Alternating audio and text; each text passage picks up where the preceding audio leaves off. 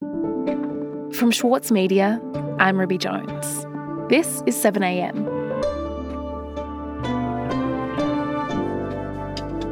As an election inches closer, both the Prime Minister, Scott Morrison, and the Labor leader, Anthony Albanese, are seeking to define their public images. For Albanese, that's involved an appearance on 60 Minutes and, after a near death experience, a so called glow up. For the Prime Minister, it's about turning negatives into positives and attacking his opponent. Today, columnist for the Saturday paper, Paul Bongiorno, on the battle lines being drawn and just how personal this contest is likely to get. It's Friday, March 18.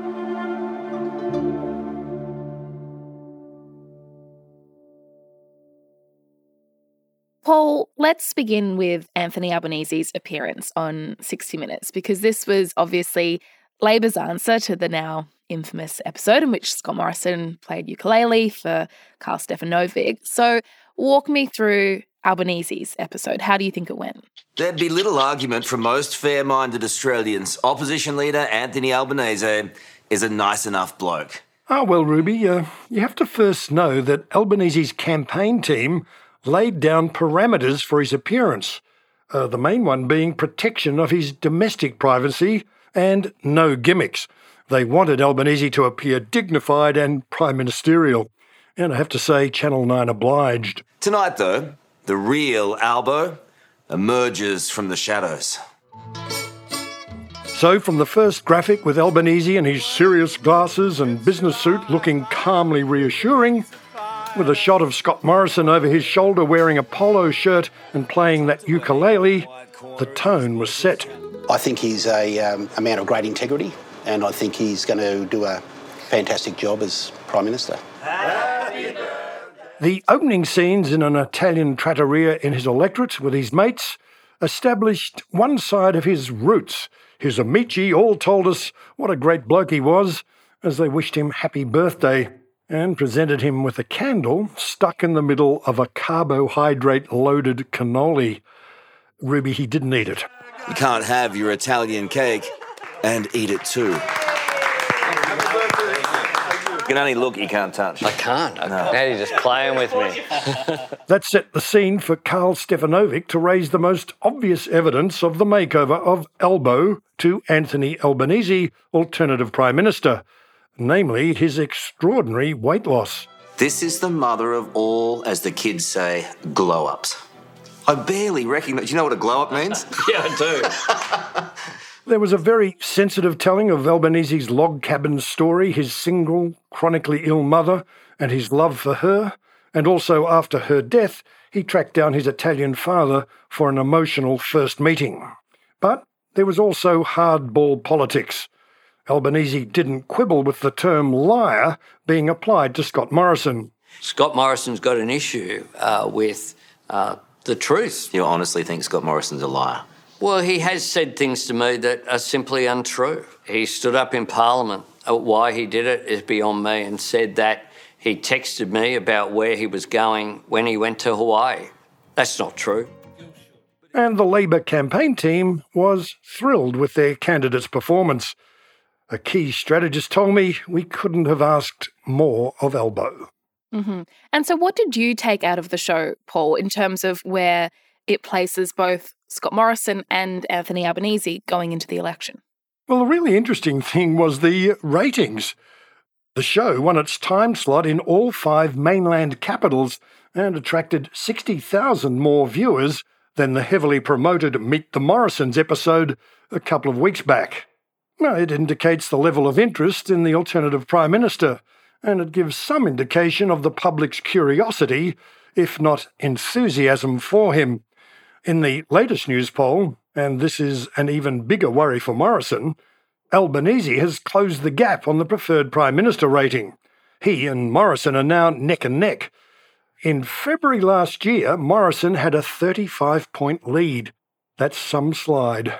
Right. And so, how is Scott Morrison responding? Did he engage directly with Anthony Albanese's character or his apparently increasing popularity?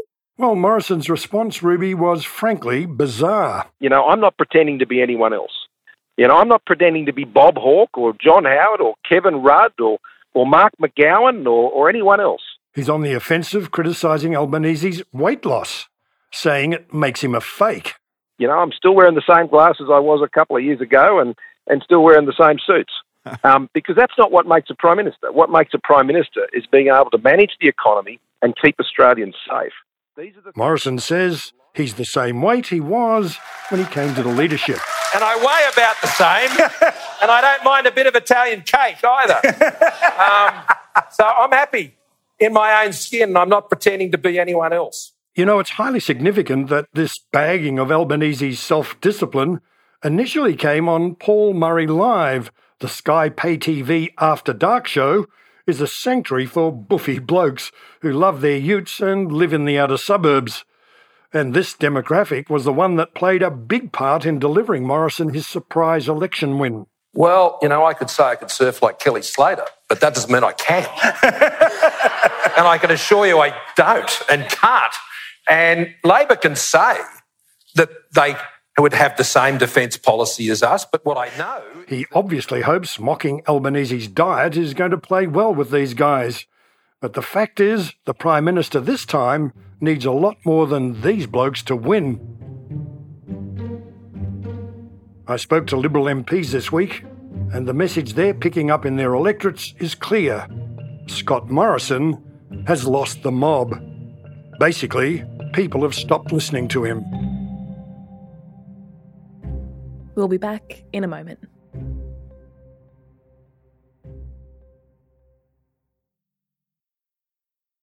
This year, the Saturday paper celebrates 10 years as Australia's leading independent newspaper. In that time, it's built a peerless reputation for quality journalism, for telling stories that are ignored elsewhere. It's the essential account of the week in politics, culture, and news. When you read the Saturday paper, you don't need to read anything else. Subscribe today from just $2.10 per week. Visit thesaturdaypaper.com.au slash subscribe. The Saturday Paper, the whole story. As a 7am listener, you're already familiar with many of the journalists who work for the Saturday Paper. For a limited time, subscribe to Australia's leading independent news source, the Saturday Paper, and you'll receive the Saturday Paper's stainless steel coffee cup, made in collaboration with Fresco, for free. Subscribe from just $2.10 a week. Simply visit thesaturdaypaper.com.au forward slash offer. Paul, despite whatever unpopularity Scott Morrison might be dealing with at this moment in time, he is known as this great campaigner, and that's supposedly what enabled him to, to win the last election. So, do you think that he does have a strategy to turn all of this around in time? Well, he assures his party room he knows how to win, and they should stick with him. To reverse his fortunes, Morrison needs to turn his negatives into positives, and he's already pushing hard on the fact that although he may have made mistakes, he's steered the economy through catastrophic bushfires and floods and a once in a hundred year pandemic. And he keeps saying that Albanese lacks this experience. But it is an issue for him too.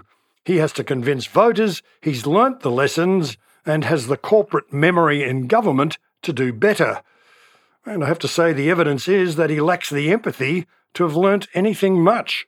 After the I don't hold a hosemate excuse for his bushfire response, came the bureaucratic and late response to the Queensland and New South Wales floods. You know, we came with high expectations for the visit and got to say that we were probably bitterly disappointed would be an understatement. The Lismore Mayor says it was humanity devoid. So, was anything that the Prime Minister said today going to be enough to, to mollify people and to appease people?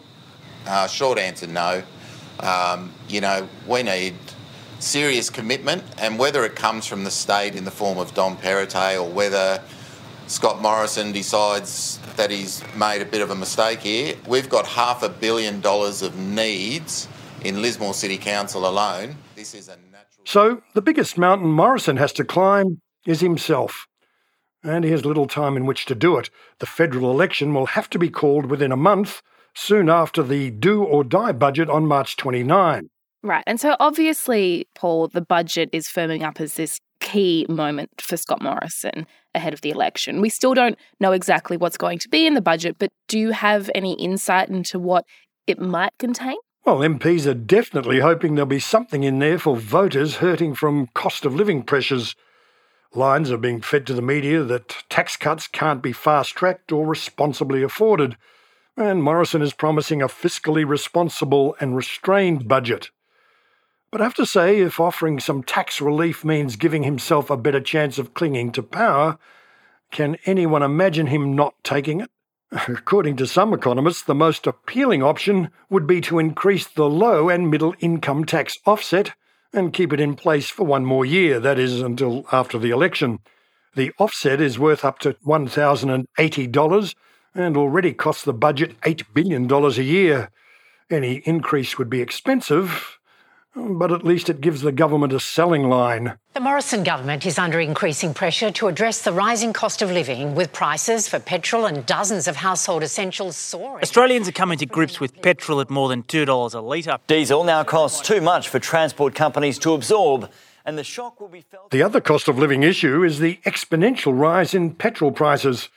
Morrison has no easy answer here either. A cut or freeze for fuel excise will still leave millions struggling to fill their tanks. It also means fuel prices feeding into supply chain costs and retail price rises. And Paul, last week you and I spoke about the pressure that was building around Scott Morrison's leadership, partly related to these same issues. So, has that developed at all? Well, Ruby, there was a report this week that Peter Dutton is contacting like minded MPs for catch ups to discuss the government's dire situation and the Prime Minister's hopelessness. Well, the purpose here is less about changing the leadership before the election, rather, it's about laying claim to it after the widely expected loss, where Dutton would be in a race with Josh Frydenberg and a leadership team of Dutton with current Communications Minister Paul Fletcher as his deputy and treasurer is being mooted. The prospect, though, of a move on Morrison in two weeks' time, while it's not discounted, is thought to be highly unlikely.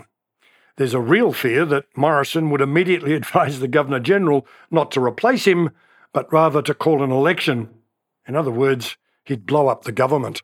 Right, okay. And I suppose Paul, that all goes to just how personal this is when there's someone like Scott Morrison trying to retain power because he's making comments about Albanese's weight. There's this defensiveness against attacks from within his own party. So is this just the beginning, Paul? Do you think that we're going to see more personal attacks, a real a real negative campaign in the weeks ahead? Well, Ruby, all Australian federal elections are bruising affairs, but I have to say they get really ugly when a government, who was expected to lose last time, is again staring down the barrel of a significant defeat. Morrison didn't get to the top of the greasy bowl, you know, by playing it nice, and we're already seeing evidence of this. Can it become more strident? Well, it certainly can. But you know, the risk for the government is this will reinforce the perception it is hopelessly desperate. Paul, thank you so much for your time. Thank you, Ruby. Bye.